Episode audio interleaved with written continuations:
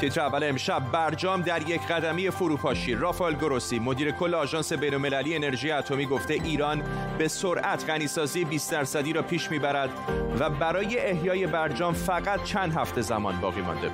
آمریکا جنبش حوسی ها را به فهرست سازمان های تروریستی اضافه می کند استقبال عربستان و اعتراض ایران. معنای این اقدام برای یمن و کمک های انسان دوستانه به این کشور چیست؟ و نانسی پولوسی رئیس مجلس نمایندگان به معاون رئیس جمهوری آمریکا و اعضای کابینه 24 ساعت فرصت داده که با استناد به متمم 25 ترامپ را برکنار کنند وگرنه رئیس جمهوری آمریکا دوباره استیزاه خواهد شد. به تیتر اول خوش آمدید.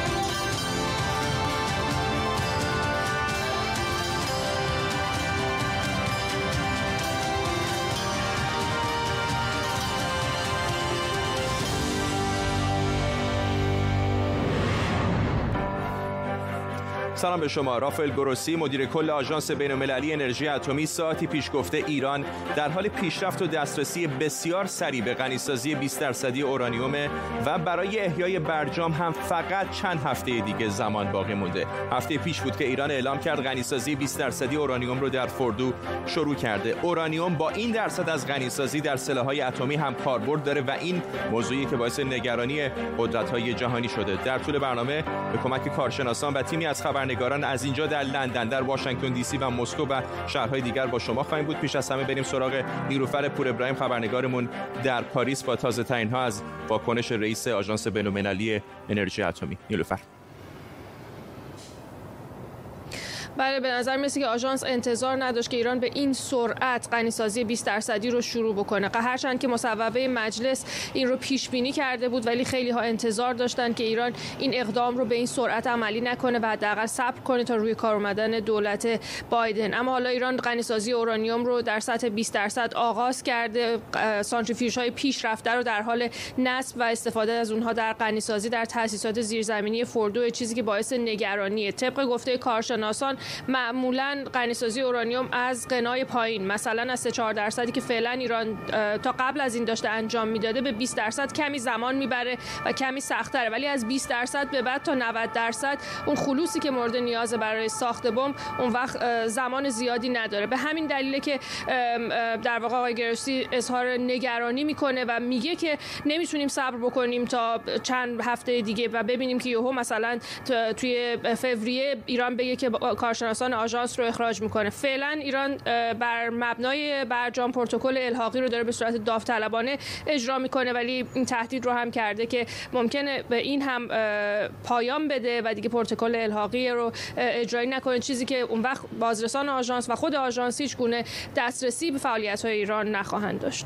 ممنونم از تو. نیلوفر پور ابراهیم خبرنگار ما در پاریس. دولت آمریکا انصارالله جریانی از شیعیان زیدی یمن رو در فهرست گروه های تروریستی قرار میده و بنابراین این گروه مشمول تحریم های آمریکا میشه. اقدامی که به گفته وزیر امور خارجه آمریکا یکی از اهدافش بازداری ایران از اقدامات خرابکارانه منطقه‌ای. عربستان سعودی هم ساعتی پیش از تصمیم دولت آمریکا استقبال کرد. حوسی های یمن رو امشب زیر ذره می‌بریم.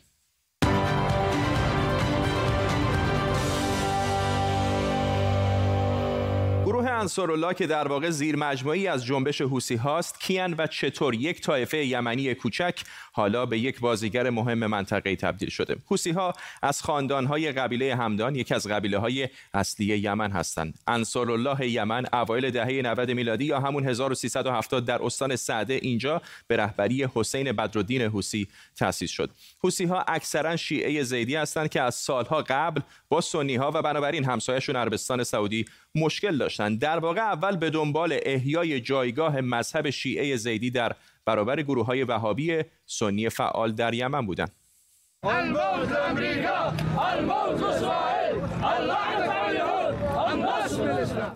این شعارشونه که علاوه بر مرگ بر آمریکا مرگ بر اسرائیل و مرگ بر آل یهود هم میگن. سال 83 حوسی ها با دولت یمن در استان سعده درگیر میشن. دولت حوسی ها رو به سازماندهی گروه های مسلح با کمک ایران متهم کرد و حوسی ها هم دولت رو به سرکوب اقلیت شیعه.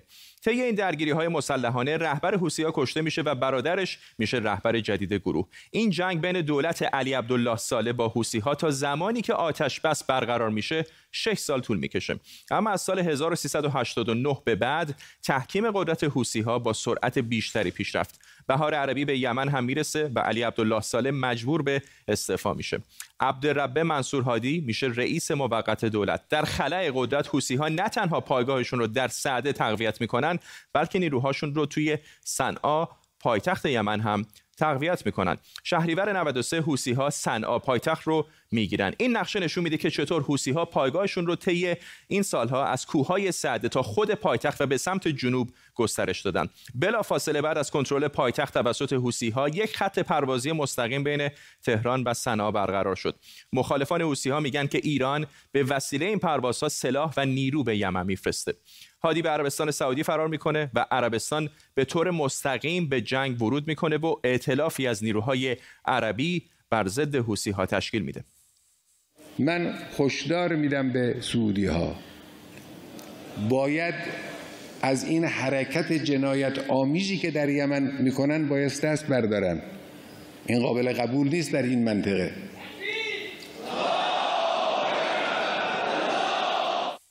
پرتاب موشک به داخل خاک عربستان حمله به تأسیسات نفتی آرامکو. حمایت مستقیم ایران از ها حضور نیروهای القاعده. بحران قحطی در یمن و کشته شدن و بیخانمان شدن صدها هزار نفر از اثرات این جنگ 6 سال است. این نقشه جنگ یمن مناطق آبی حالا تحت کنترل حوسی هاست و مناطق قرمز هم درگیرند و نیروهای ضد حوسی هم در جنوب سازماندهی شدند پایتخت بعدا منتقل شده و با وجود اینکه تلاشهایی برای صلح شده جنگ هنوز ادامه داره.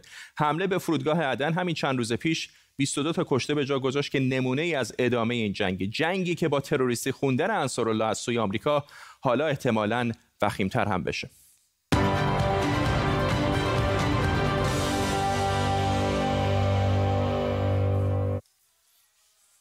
همکارم همدی ملک اینجا در استودیو به ما پیوسته همدی نتیجه این تروریستی خواندن حوسی ها از سمت آمریکا چه خواهد بود؟ برای کمک های بشردوستانه برای مذاکرات صلح برای اقدامات دیگری که به حال با این گروه در جریان بود. دقیقا همونطور که گفتی به نظر میاد که در دو زمینه تاثیر خیلی سریع و زیادی خواهد داشت. یکی در بحث مذاکرات که چیزی حدود دو سال پیش سازمان ملل با چراغ سبز همین دولت آمریکا و موافقت عربستان سعودی شروع کرد پروسه ای که به نظر می‌رسید بعد از یک سال داشت پیش می‌رفت و خب عربستان عربستانی ها در حقیقت با حوسی ها مذاکره می‌کردن و داشت به نتایجی هم می‌رسید. الان دیگه اگر که حوسی ها یک گروه تروریستی باشن اون وقت این سوال پیش میاد که چگونه می‌شود با یک گروهی که ایالات متحده اون رو تروریستی می‌خونه مذاکره کرد. در زمینه بعدی یا در حقیقت بعد بعدی که به نظر می‌رسه تحت تاثیر قرار خواهد گرفت بعد انسانی هست. همین الان هم یمن یکی از بحران زده ترین کشورهای جهان به لحاظ وضعیت انسانی هست و میلیون ها یمنی به شدت محتاج کمک های بشردوستانه هستند که سازمان ملل و دیگر سازمان های بین المللی در به این کشورها به, به این مناطق دارن وارد می‌کنند دوباره اگر که حوسی ها یک گروه تروریستی باشن چگونه میشه با این گروه تروریستی شما وارد معامله بشی وارد تعامل بشی. به عنوان مثال شرکت های باربری چگونه می‌تونن با یک گروه تروریستی, تروریستی کار بکنن؟ و مثلا برای اونها فرض بفرمایید که آرد یا گندم یا کمک های دیگری رو برسونن. در این دو زمینه به نظر می‌رسه که تاثیرات خیلی زیادی خواهد داشت و به همین دلیل هم بود که هم سازمان ملل و هم سازمان های بشردوستانه و همچنین بسیاری از اندیشکده هایی که در به خصوص اروپا فعالیت می‌کردن مخالف تروریستی خواندن حوسی ها بودند. ممنونم از تو حمدی ملک. همکارم اینجا در استودیو با ما. دولت آمریکا گزارش مربوط به نقض کنوانسیون منع تسلیحات شیمیایی توسط ایران را از طبقه بندی محرمانه خارج کرده. بر اساس این گزارش حکومت ایران برای مقابله با تظاهرات معترضان مواد شیمیایی برای استفاده نیروهای ضد شورش تولید کرده. این گزارش همینطور ایران رو به ارسال سلاح‌های شیمیایی به لیبی در دهه 80 میلادی استفاده از گاز خردل در جنگ با عراق و همینطور عدم اعلام مراکز تولید تسلیحات شیمیایی متهم می‌کنه. فرزین ندیمی تحلیلگر امور دفاعی امنیتی در مؤسسه واشنگتن به ما پیوسته. آقای ندیمی ایران یکی از کشورهایی هستش که خودش قربانی سلاح‌های شیمیایی بوده. بارها گفته که استفاده نمی‌کنه از چنین سلاح‌هایی. این اسنادی که منتشر شده چه چیزی رو برای ما افشا می‌کنه؟ البته این اسناد از بهار پارسال منتشر شده بوده در گزارش سالیانه وزارت خارجه. فقط آقای پومپوی اشاره کردن بهشون در توییترشون. این در این اسناد وزارت خارجه از اطلاعات محرمانه استفاده می‌کنه که نشون میده ایران در سال 1987 مقداری تسلیحات شیمیایی به لیبی ارسال کرده. و بعدا در سال 2011 که دولت قذافی برکنار میشه دولت جدید حدود 500 گلوله توپ 130 میلیمتری و همینطور های هوایی که برای سلاح شیمیایی ساخته شده بودن پیدا می‌کنه که اینا ساخت ایران بودن روشون فارسی نوشته شده بوده. من خودم هم وقتی که اسناد اطلاعاتی عراق و مصر رو نگاه می کردم به این اسناد برخورد کردم در همون زمان عراق به این نتیجه رسیده بود که ایران موشک های اسکادی رو با سلاح های شیمیایی تبادل کرده. همینطور در گزارش ها رسیده که از سال 1987 ایران به طور محدود ساخت سلاح های تاولزار و سلاح شیمیایی تاولزار رو در دست اجرا داشت. فرزین ندیمی تحلیلگر امور دفاعی از واشنگتن دی سی ممنونم از شما. بریم به آمریکا. نانسی پولوسی رئیس مجلس نمایندگان به معاون ترامپ مایک پنس 24 ساعت فرصت داده با استفاده از اختیاراتی که در قانون اساسی تعریف شده دونالد ترامپ رو برکنار کنه. قبل از بررسی موضوع و اینکه بریم سراغ همکارانم در واشنگتن ببینیم روند استیزاه در کنگره ایالات متحده آمریکا اصولا چطوریه. استیزاه رئیس جمهوری از مجلس نمایندگان شروع میشه. معمولا یک گروه شش نفره گزارشی از بررسی اتهامات و استیزاه رئیس جمهوری تهیه می‌کنن و به کمیته قضایی مجلس میدن. اگر مدار کافی نباشه اتهامات رد میشه و اگر کافی باشه پرونده در دست نمایندگان قرار می‌گیره. نماینده ها بعد از بحث و مشورت رأی گیری می‌کنن که آیا با استناد به قانون اساسی و اکثریت آرای مجلس اقامه دعوا کنن یا نه. در حال حاضر 222 نفر از 433 عضو مجلس نمایندگان دموکراتن. اگر اکثریت مجلس نمایندگان رأی موافق بدن رئیس جمهور استجزاه میشه. ولی این تمام ماجرا نیست. بعد از اینکه مجلس نمایندگان حکم استیضاح رئیس جمهوری رو تایید کرد پرونده برای دادرسی به مجلس سنا ارجا میشه. توی این دادگاه گروهی از مجلس نمایندگان میشن دادرس و سناتورهای مجلس سنا میشن هیئت منصفه و جان رابرتس قاضی ارشد فعلی دیوان عالی ایالات متحده هم در صدر این دادرسی قرار می‌گیره. توی این دادگاه قانون مشخصی وجود نداره. اعضای سنا پیش از شروع دادرسی قوانینی رو برای روند دادگاه مطرح می‌کنن و وکلای رئیس جمهوری هم اجازه دارن که اتهامات مطرح شده علیه او رو رد کنند. بعد از بررسی پرونده سنا پرونده رو به رأی می‌ذاره با انتخابات اخیر در, در ایالت جورجیا دو سناتور دموکرات در این ایالت یعنی جان آسوف و رافل وارناک اعضای سنا بین دموکرات‌ها و جمهوری خواه الان مساوی شده.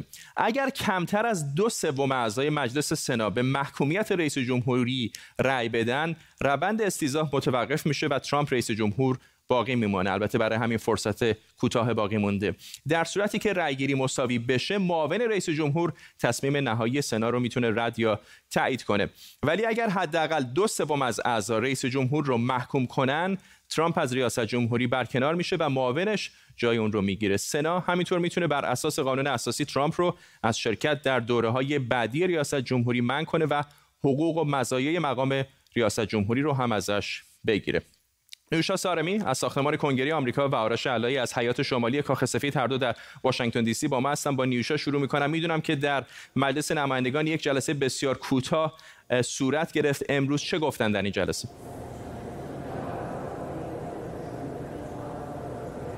فردا طرح استیزاه دونالد ترامپ رو ارائه کردن و یک اتهام مشخص رو متوجهش کردن تحریک به شورش.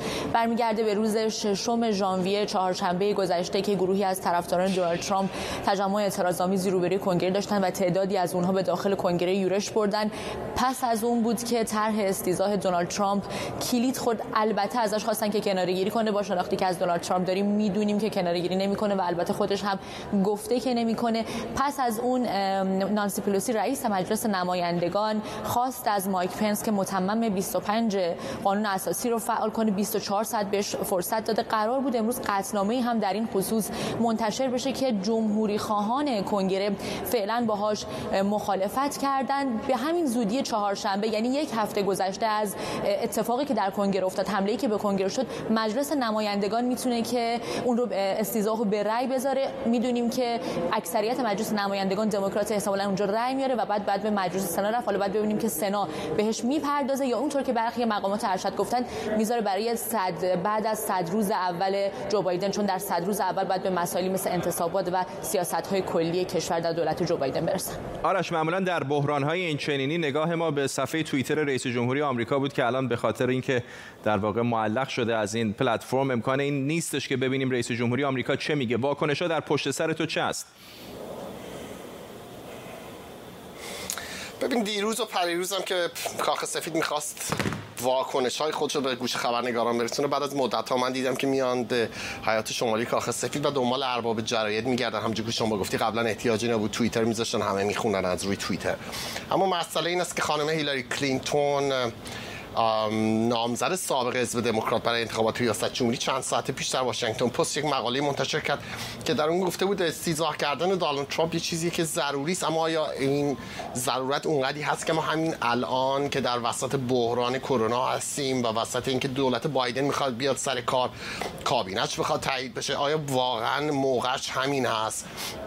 به نظر میاد بخشی از بدنه دموکرات ها که بیشتر به سمت چپ متمایل هستن هر جوری که شده می‌خوان به دونالد ترامپ پاسخی بدن و از این ور هم عقلای حزب و اون کسایی که میانه رو هستن مثل خانم کلینتون و آقای کلیبرن که به نیویورک تایمز گفتن شاید باید این مرحله رو در مجلس نمایندگان گذارن و بردش به سنا و صد رو ثبت کرد تا دولت بایدن قوام پیدا کنه. تازه ما بخوایم بشنویم که آیا رئیس جمهور آمریکا را استیضاح می‌کنن یا خیر. ممنونم از هر دوی شما آرش علایی در روبروی کاخ سفید و نیوشا سارمی از کنگره آمریکا.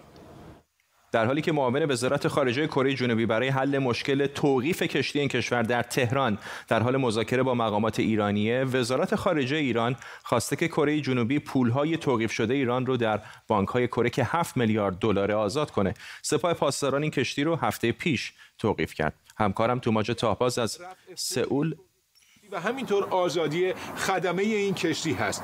چیز درخواستی که مقام های ایرانی دست کم به اون پاسخ آری ندادن. و مسئله دوم همونطوری هم که از قبل مشخص بود دولت کره گفته بود که خواستار ارائه مدارک و مستندات دقیق در مورد آلوده شدن آب دریا توسط این کشتی هست. اتهامی که از سوی ایران به این کشتی وارد شده و باز هم در دیدار آقای چویی با مقام های ایرانی مسئله مطرح شده. این مدارک کره خواستار ارائه این مدارک شده و اونطوری که منابع دیپلماتیک در اینجا میگن در سئول میگن دولت ایران گفته تلاش می‌کنه تا این مدارک رو هر چه زودتر به کره جنوبی ارائه بکنه. منتها این بخش اصلی گفتگوها و خواسته های دست کم مقام های کره جنوبی بوده. یعنی مهمترین بخش اون رفع فوری توقیف کشتی و آزادی خدمه اون. همکارم توماج تاهباز بود از سئول در کره جنوبی. بالاخره بعد از حدود یک سال دولت چین با سفر گروهی از کارشناسان سازمان بهداشت جهانی به این کشور موافقت کرده. بازرسان این سازمان امیدوارم با سفر به ووهان منشأ آغاز همهگیری ویروس کرونا رو مورد بررسی قرار بدن. بردیا افشین همکارم اینجا در استودیو به ما پیوسته. بردیا چه دستاوردی در انتظار این گروه هست؟ دستاورد دوگانه یک دستاورد علمی یک دستاورد سیاسی. از نظر علمی خب خیلی مهمه برای دانشمندان که بدونن سرمنشأ این ویروس کرونا جدید چیه برای اینکه پیش بینی کنن که رفتارش در آینده چگونه خواهد بود و یا اینکه همه گیری های مشابه از ویروس کرونا های دیگه که ممکنه به وجود بیان چه خواهد بود. این از نظر علمی اما از نظر سیاسی. به خاطر داریم که دونالد ترامپ با اینکه در یکی دو ماه اول همهگیری خیلی از همتای چینی شی جین پینگ حمایت کرده بود و همینطور از سازمان جهانی بهداشت اما از وقتی که همهگیری گریبان آمریکا رو گرفت دونالد ترامپ چین رو متهم می‌کرد به پنهانکاری و همینطور سازمان جهانی بهداشت رو متهم می‌کرد به همدستی با پکن. یکی از مواردی که متهم می‌شد چین به پنهانکاری بر سر مسئله همین پیدا کردن سرمنشأش بود که کلی تئوری های توته هم بعدا مطرح شد. سازمان جهانی بهداشت برای ماهاست که فشار میاره به چین و اینکه حالا توافق کرده چین برای سازمان جهانی بهداشت هم می‌تونه یک دستاورد بزرگ باشه. ضمن اینکه الان اخیرا هفته هاست چین روی این تبل میکوبه که ممکنه خواستگاه این ویروس چین نباشه. چین بوده باشه که فقط اون رو برای بار اول به خاطر توانش تونسته رهگیری کنه و ممکن در کشورهای دیگه این ویروس پیدا شده باشه. ممنونم از تو بردی افشین. همچنان که صحبت میگه تصاویر زنده هم داشتیم از سوئیس جایی که نشست سازمان بهداشت جهانی در جریان هست. کمی پیشتر هم مقامات سازمان بهداشت جهانی گفتن که فردا دانشمندان سراسر دنیا که در این مورد دارن کار می‌کنن نشستی خواهند داشت برای بررسی گونه های جدید این ویروس که می‌دونیم یکیش هم اینجا در بریتانیا کشف شده و یکی دیگر در آفریقای جنوبی. رؤسای جمهور ارمنستان و آذربایجان امروز به کاخ کرملین رفتند تا با حضور پوتین درباره جزئیات توافق صلح قره گفتگو کنند این دو کشور در اواخر تابستان وارد جنگ با همدیگر شدند که علاوه بر غیر نظامی ها هزاران سرباز هم از دو طرف کشته شدند و بالاخره با وساطت روسیه از 20 آبان آتش بس کردند مصدق پارسا از مرکز شهر مسکو به ما پیوسته.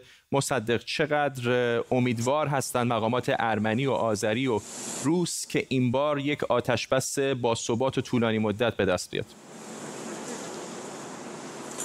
رؤسای جمهور سه کشور فردا امروز در مسکو یک پیمان را یک بار دیگه با همدیگه امضا کردند که در مورد تشکیل گروه های کاری برای حل مشکلات اقتصادی و باز شدن مرزها هست. دقیقا هلام علیوف و همین مسئله اشاره کرد که حضور دوباره سران کشورها در مسکو و امضای یک توافق دوباره نشان میده که اراده کافی برای این که بحران در قره برای مدت طولانی حل بشه وجود داره. ولادیمیر پوتین هم گفت که حل دائمی و طولانی مدت و گسترده این مسئله هم به نفع مردم ارمنستان هست هم به نفع مردم آذربایجان و هم به نفع منطقه و که شامل روسیه هم میشه و اشاره کرد که روسیه هم سود می‌بره. از آرامی در منطقه قرباخ و تفاهم بین آذربایجان و ارمنستان و همچنان نیکول پاشینیان نخست وزیر ارمنستان که خیلی هم زیر فشار مردمش هست گفت که توافق موجود با آذربایجان. و آنچه امروز در مسکو امضا شد می‌تونه به بهبود وضعیت اقتصادی در منطقه کمک بکنه و همچنان ضامن تامین امنیت برای مدت طولانی تری در منطقه قره‌باغ کوهستانی باشه که به گفته ولادیمیر پوتین در دو ماه گذشته وضعیتش آرام بوده و آقای پوتین گفت که روسیه به عنوان میانجی توافق بین ارمنستان و آذربایجان از وضعیتی که در قره‌باغ میگذره راضی هست و باید بیشتر در مورد نیروهای حافظ صلح و کمک های بشری صحبت بشه ولی مسئله جنگی دیگه حل شده و وضعیت آرام هست در اونجا. مصدق پارسا در مسکو ممنونم از تو. داربی 94 پایتخت بین استقلال و پرسپولیس ساعتی پیش پایان یافت. دو تیم دو دو مساوی شدند استقلال دقیقه 93 تونست گل مساوی رو بزنه. این بازی در حالی برگزار شد که وزارت بهداشت نسبت به آلودگی شدید هوای تهران و سلامت بازیکنان از قبل هشدار داده بود. اما فدراسیون فوتبال گفته بود بازی رو برگزار می‌کنه. همکارانم رضا محدث به عنوان استقلالی و آرش بهمنی به عنوان پرسپولیسی تحریری ایران اینترنشنال اینجا با ما هستن. اگر از رنگ کراواتشون متوجه نشده باشید البته خیلی شانس آوردید شما. من به عنوان یک هوادار استقلال با احترام البته آلودگی هوا خیلی فردا تاثیر داشته در مورد همونطور که تو خبر هم اشاره کردی ولی فقط واسه استقلالیت فقط واسه استقلال. واقعا ریاهاتون کوچیک‌تره ولی دلامون بزرگتره. آره. اما به عنوان یک هوادار استقلال از نتیجه راضیم واقعا معتقدم که آرشان با احترامی که به تیمتون قائلم واقعا تیمی که دو تا سه تا شاید چهار تا موقعیت 100 درصد گل رو تبدیل به گل نکنه مستحق مساوی نیست. باید قطعا اون بازی رو میباخت فردات. من واقعا نمی‌دونم همین که رضا اینقدر خوشحاله فکر می‌کنم نشون میده که بازی چطور بود کیفیت بازی چطور بود. البته با رضا موافقم پرسپولیس واقعا فرصت های عجیبی رو از دست داد. یعنی احمد نوراللهی نمی‌دونم چطور اون توپا رو گل نکرد. ولی برای به استقلالیا تبریک میگم تونستن پرسپولیس متوقف کنن یک امتیاز بگیرن هم به رضا هم به محسن که احتمالاً تو گوشت داره میگه نظر پرسپولیسیا صحبت کنن چون خودش استقلالیه. به استقلالی تبریک میگم. فکر می‌کنم خوشحالی هم که داشتن می‌کردن بعد از اینکه گل زدن نشون می‌داد که چقدر یک امتیاز این بازی البته ما برای یک امتیاز آرشان خوشحالی نمی‌کنیم. درسته. برای شادی داره. بعد شادی بعد از گل. رو بزنیم کنار. به نظر چرا موقعیت رو از دست داد پرسپولیس؟ واقعیتش اینه که پرسپولیس بعد باخت تو فینال آسیا حدود یه ماه پیش خیلی وضعیت خوبی نداره. به نظر می‌رسه بازیکن از نظر روحی دچار حالا احتمالا مشکلی شدن. چون دومین فینال تو سه سال بود. تو بازی قبل همین مشکل گلزنی خیلی وجود داشت برای پرسپولیس. 42 روزه نبرده پرسپولیس. بله 42 روزه نبرده. این احتمالا آخرین داربی قرن هم برای برنامه مساوی تام شد. واقعا ولی حق پرسپولیس بود که فکر می‌کنم رضا موافقه که اگر نوراللهی از فرصت استفاده می‌کرد. حتما پرسپولیس باید این بازی شاید اگر مثلا داور تصمیم درستی می‌گرفت و اخراج می‌شد اون تو اون صحنه مدافع استقلال و قطعا نتیجه بازی چیزی غیر از این بود. خوششانسی فرداد می‌دونی چه هر روزی که برنامه داره استقلال پرسپولیس بازی داره بازی‌ها پرگل از آب در میاد. اما هنگ می‌کنیم دیگه زنگ می‌زنم. و مساوی میشه. آره. فکر می‌کنم فرداد با وزارت ورزش اون بازی رو فرداد خیلی جالبه. دوستان اشاره می‌کنن که بازی مساوی شده ولی اون بازی رو به ضربات پنالتی که استقلال برد. ولی خیلی کوتاه اگر بگن جایگاهشون تو جدول کجاست؟